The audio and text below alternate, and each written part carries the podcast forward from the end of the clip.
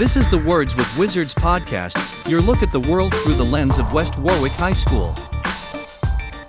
It's where we talk to interesting people, visit cool places, and sometimes hit on a big story.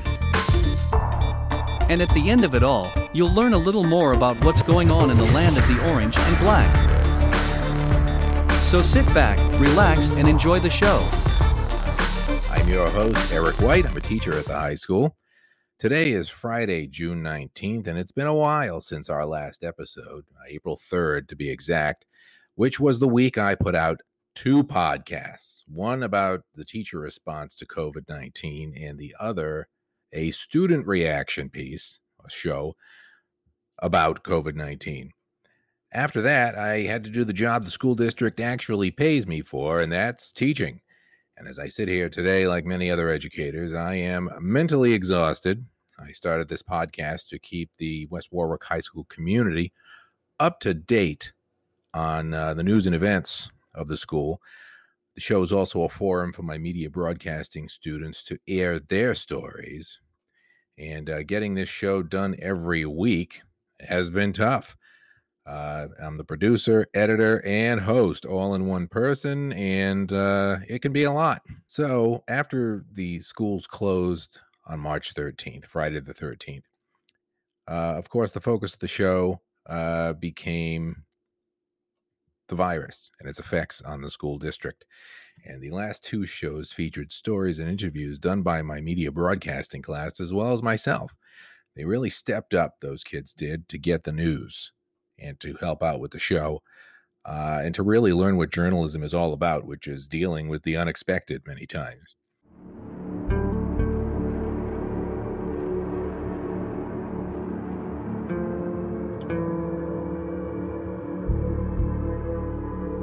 Last week, Governor Gina Raimondo made the news by announcing that all public schools will be open for business on August 31st and we'll all use the same calendar as we did for the remainder of the current school year, which just ended. Now, you might think that this would answer questions and put minds at ease, but nothing about this pandemic uh, has been cut and dry. Superintendents were critical of the plan, stating that they were blindsided by it and were not included in discussions about its implementation. And there are many issues uh, at play here. I'm just going to talk about a couple of them. Uh, first and foremost is safety. Much of what school will look like in the fall will depend on the prevalence of the virus and projections or models of what's to come. Doctors and scientists fear a surge in cases in the fall, as there was uh, during the flu pandemic of 1918. So that brings many vital questions. Is it safe for teachers to be with their students and vice versa? Will students and teachers be sent home more readily if they show signs of the virus? And how will this affect education? Those are just a couple of many questions that are floating around there. Another factor is social distancing and how it can be done in the school setting. So, if uh, students have to stay six feet apart, then it will be impossible, I should think, to hold most classes in the usual classrooms. So, will there be double sessions? Or will students come on alternating days or weeks? Or some other combination of distance learning and in person learning? So, those are some questions going about right now. Uh, right now, nobody knows for sure. And I imagine the answer will be different depending on how areas have been affected by the virus. For example, uh, schools on Block Island, where there are between zero and five cases, it's probably going to look vastly different than in Central Falls, where the infection rate per capita is the highest in the state by far at 4,551 per 100,000 people. Just to give you an idea of how concentrated that is. Providence is second with 3,053 cases per 100,000 people. So, school districts are required to have their plans into the State Department of Education by July 17th, but many questions remain about exactly how you can follow CDC guidelines and educate all of the students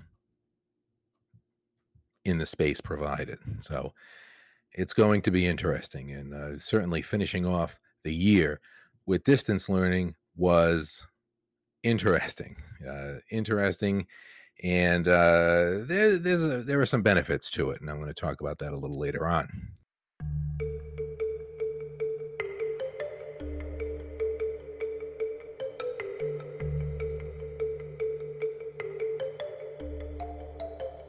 There are some good things to come out of this. Uh, first of all, the support that the class of 2020 has received across the nation. These students have been robbed of the traditional graduation rituals, so communities, including this one, made events and ceremonies virtual, including graduation. These events aired on the WWHS Wizards YouTube channel and garnered thousands of views. So while the class of 2020 had to go without in person events, students have gotten recognition in ways that would not have happened in normal circumstances. Celebrities have also graced computer screens nationwide to salute the class of 2020, and local TV stations have featured profiles of graduating seniors throughout the state. Now, for a shameless plug. Events and Instagram senior wizard spotlights for West Warwick students are featured in the latest issue of the school newspaper, The Magic Word. It is a virtual PDF edition with links to the events on the YouTube channel and also important websites like the Department of Health, the school district website, the high school website, the newspaper Magic Word website also. So, um, a link to the virtual edition is beneath the video for those of you listening to this podcast on the uh, WWHS Wizards YouTube channel. So, okay, shameless plug over. Now back to the news. And finally, this town and many others had parades for graduating seniors. In West Warwick, it happened the day after graduation on June 6th. So that was one last chance to give props to the class of 2020.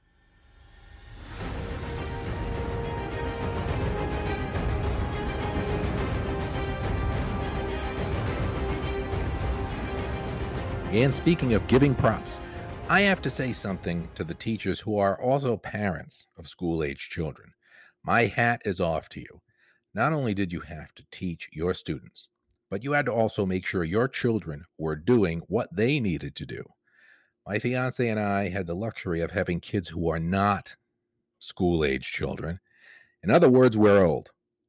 But both of us being in education made us appreciate those teachers who had to become home educators as well as distance educators.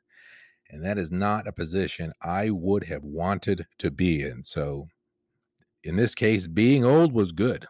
And finally, I want to give my eulogy for snow days, which as of now are officially dead in Rhode Island. Because we were all thrown into this distance learning for an extended period of time, we can now do so for a day here and a day there in case snow or other inclement weather keeps us out of the school building. So, the bottom line the school year will end when it is supposed to, without days being added because of the unpredictable New England weather. Good riddance.